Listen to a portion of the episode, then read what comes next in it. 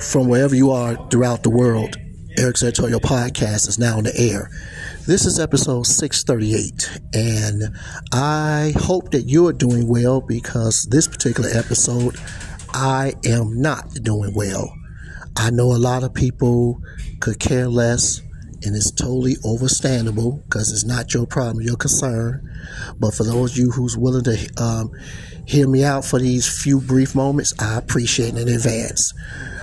Um, I'm sitting here recording my message from um, Discount Tire. Very good establishment when it comes to um, auto repair services, mainly with, with your tires. And today has been basically a terrible day at the um, time of this message. Um, basically, today's event involved what in the motorcycle club world is called a breakout ride. And it was my very first one with my club. Anyway, because I'm I don't have the full experience yet on my motorcycle. Of course, I I um, took my van. Our trip was 216 miles or three and a half hours.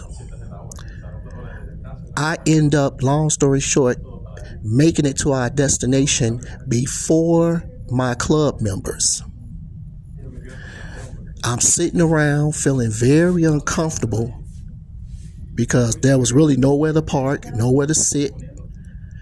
And while I'm sitting there trying to see what's next, after sitting for about over 30 minutes, I go to place my, my brand new um, window sticker on my window wondering why is my van looking slanted and realized that my front right side tire was low. And I found out upon arriving here at Discount Tire that I actually had my rear left side tire was low. So obviously I hit some object that that punctured both tires on the opposite side. Now, if I would have stayed where I was at at our destination, waiting on my fellow club members to arrive, I would have had two tires that was officially considered a flat. And considering that, once again, three, 300, 334 miles excuse me, excuse me, 216 miles, three and a half hours away, there wouldn't have been absolutely no shops open on a Sunday, which meant that I would have been stuck. Now, if that's bad enough, I had to get all of my tires replaced, not just because of the obvious flats, but because come to find out that all that with the exception of one tire the other three were not of the proper tread which of course for those you you car enthusiasts that's that's that's practically dangerous to have different threads on your vehicle. Anyway all four tires got replaced or as I'm recording this message, they're in the process of being replaced.